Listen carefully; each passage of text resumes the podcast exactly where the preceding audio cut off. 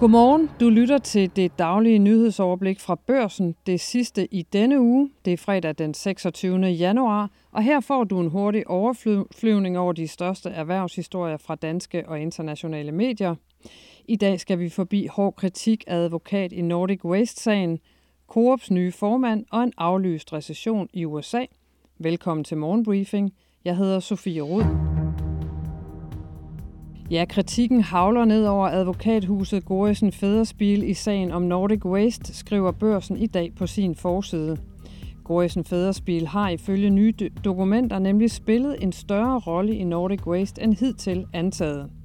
Udover at være advokat for USCT, der er hovedejer i Nordic Waste, har advokathuset også direkte rådgivet virksomheden frem til konkursbegæringen. Det sætter et endnu større spørgsmålstegn ved habiliteten af kurator John Sommer Schmidt, som er partner i Gorisen Fæderspil. Det mener en række konkursadvokater i børsen i dag. Gorisen Fæderspil afviser, at der er et habilitetsproblem. Dundrende underskud, leveringsproblemer samt intens konkurrence på elbilmarkedet – det er blot nogle af ingredienserne bag den massive aktienedtur, der har ramt elbilfirmaet Fisker Inc., som har danske Henrik Fisker i spidsen. Alene i år er aktien dykket 49,9 procent. Siden kurstoppen i 2021 er den faldet 97 procent, og hedgefonde storsatser på yderligere kursfald. Næsten hver anden aktie i selskabet er i hænderne på shortsælgere. Nu tager Henrik Fisker bladet fra munden og udtrykker både skuffelse og undren over aktiens medfart. Han siger til børsen, jeg ville aldrig kunne forudse, at aktien ville være der, hvor den befinder sig nu. Det er skuffende, og jeg synes ikke, det afspejler vores forretning, siger han, som tilbage i 2016 stiftede Fisker Inc., der fire år senere gik på børsen i USA, og i 2021 rundede en markedsværdi på 7,9 milliarder dollar, det svarer til 54 milliarder kroner. Efter falsk regnskab i 2023 landede, så står det klart, at virksomheden med en omsætning på 11,9 milliarder kroner og et resultat på 486 millioner kroner endnu er et godt stykke vej fra ambitionen om en overskudsgrad på 10 procent. Det er målsætningen for 2027. Direktør Jakob Ries siger til Finans, vi har ikke levet op til den langsigtede målsætning for 2023, og så er den ikke længere, siger direktøren, som alligevel er tilfreds med, at regnskabet viser, at Falk bliver stærkere og stærkere, investerer i fremtiden og har en stabil performance, lyder det for Ris, der dog erkender, at det har taget længere tid end forventet at implementere strategien om at konsolidere og digitalisere Falk, end man havde forventet. Berlingske bringer i dag et interview med Pernille Skipper, den tidligere leder for Enhedslisten, som er på vej til at blive bestyrelsesformand hos Coop Ifølge Skipper er det hverken afskedelser, lukning af bruser eller andre omkostningsbesparelser, som skal redde den økonomisk klemte koopkæde, der blandt andet står bag brusen. Derimod mener hun, at flere vil gå ind i Coops butikker, hvis medlemsdemokratiet bliver styrket, og hvis foreningen bag Coop bliver mere synlig. Derfor vil hun som formand for Coop deltage langt mere i den offentlige debat, siger Skipper. Erhvervsmand Lars Fornet forsøgte i 2018 at vælte den siddende bestyrelsesformand i Coop Lasse Bolander. Fornet siger, at han blev chokeret over, at valget er faldet på en politiker uden erhvervserfaring og siger til Berlingske, hvis Coop skal overleve som forretning på den lange bane, er det efter min mening en helt forkert vej at gå med Pernille Skipper, siger han. Coop tabte næsten en halv milliard kroner i 2022. Til udland og den europæiske styringsrente for den europæiske centralbank ECB valgte torsdag at holde renten fast på 4% og afviste samtidig at sætte måned på den første rentesænkning efter 10 forhøjelser. Sådan lød det fra ECB's chef Christine Lagarde, da hun mødte pressen efter at ECB torsdag havde truffet den beslutning. Så hvornår sænker I så renten, ville journalisterne vide, hvortil Lagarde svarede. Konsensus omkring bordet er, at det er for tidligt at diskutere rentesænkninger, ECB-chefen understregede dog, at hun står ved det interview, som hun gav til Bloomberg under World Economic Forum-topmødet i Davos i sidste uge. Der blev hun citeret for, at det kunne være sandsynligt med den første rentenedsættelse til sommer. Det skriver flere internationale medier og også børsen. Amerikansk økonomi slår frygten for recession hjem med alle brækker ifølge nye tal, der torsdag viste en vækst på 3,3 procent i fjerde kvartal for landet. Samlet lander året 2023 med en vækst på 3,1 procent.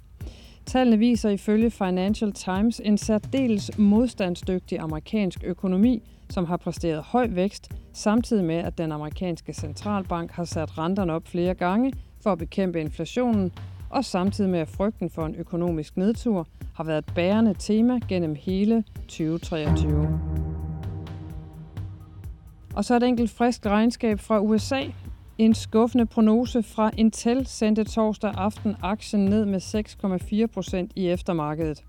Chipproducenten, engang verdens største, regner med en justeret omsætning i sit igangværende første kvartal på mellem 12,2 og 13,2 milliarder dollar, og det er et godt stykke under forventningerne på Wall Street, som ifølge Bloomberg News på forhånd havde forventet 14,25 milliarder dollar. Og mere aktiestof. Torsdag endte med den femte rekorddag i træk for det amerikanske hovedindeks S&P 500, som blev handlet moderat op i et plus på 0,5 procent. Det var energi- og vækstsektorerne, som trak markedet frem trods en nedtur for Tesla efter en skuffende vækstmelding, mens sundhedsaktierne også var udfordret. Nasdaq blev løftet med beskedende 0,2 procent. Har hjemme pustet rentemeldingen fra den amerikanske centralbank ECB, som jeg nævnte før, lidt mere medvind ind i det danske eliteindeks, der ellers var ved at miste sit positive momentum. C25 steg 0,66 procent fra rentemeldingen kom og endte dagen med et plus på 0,72 procent. Følg med hos Børsen Investor. Børsen blev skabt for at oplyse om erhvervslivet uden ideologisk grundlag. Alligevel har vi historisk været kendt som et borgerligt medie. Det passede til fortiden, men fremtiden fordrer, at vi meget tydeligt lægger al politisk ideologi bag os. Sådan skrev børsens chefredaktør Bjarne Korydon i en leder tidligere på ugen, og det affødte debat om mediernes modus og rolle. Jeg har bedt Korydon uddybe, hvad den melding gik ud på. Lyt med her. På børsen har vi valgt at rejse en diskussion om medier og demokrati ved at markere, at vi selv har flyttet os. Vi har historisk været kendt som et borgerligt medie, men har nu slået meget tydeligt fast, at vi lægger alle ideologiske bindinger bag os. Vi er alene forpligtet på fakta, vi er forpligtet på at gøre demokratiet mere kompetent. Vi rejser debatten, fordi det skræmmer os, hvad vi ser i det amerikanske demokrati, hvor muligheden for en faktabaseret debat næsten er forsvundet på grund af ideologiske opdelinger, også af medierne. Der er vi langt fra i Danmark, men vi skal diskutere tendenserne, før det er for sent. Og vi synes, at børsen skal være det medie, der går op imod tendenser i den forkerte retning i tide. Derfor har vi slået fast, at børsen har flyttet sig og står et nyt sted.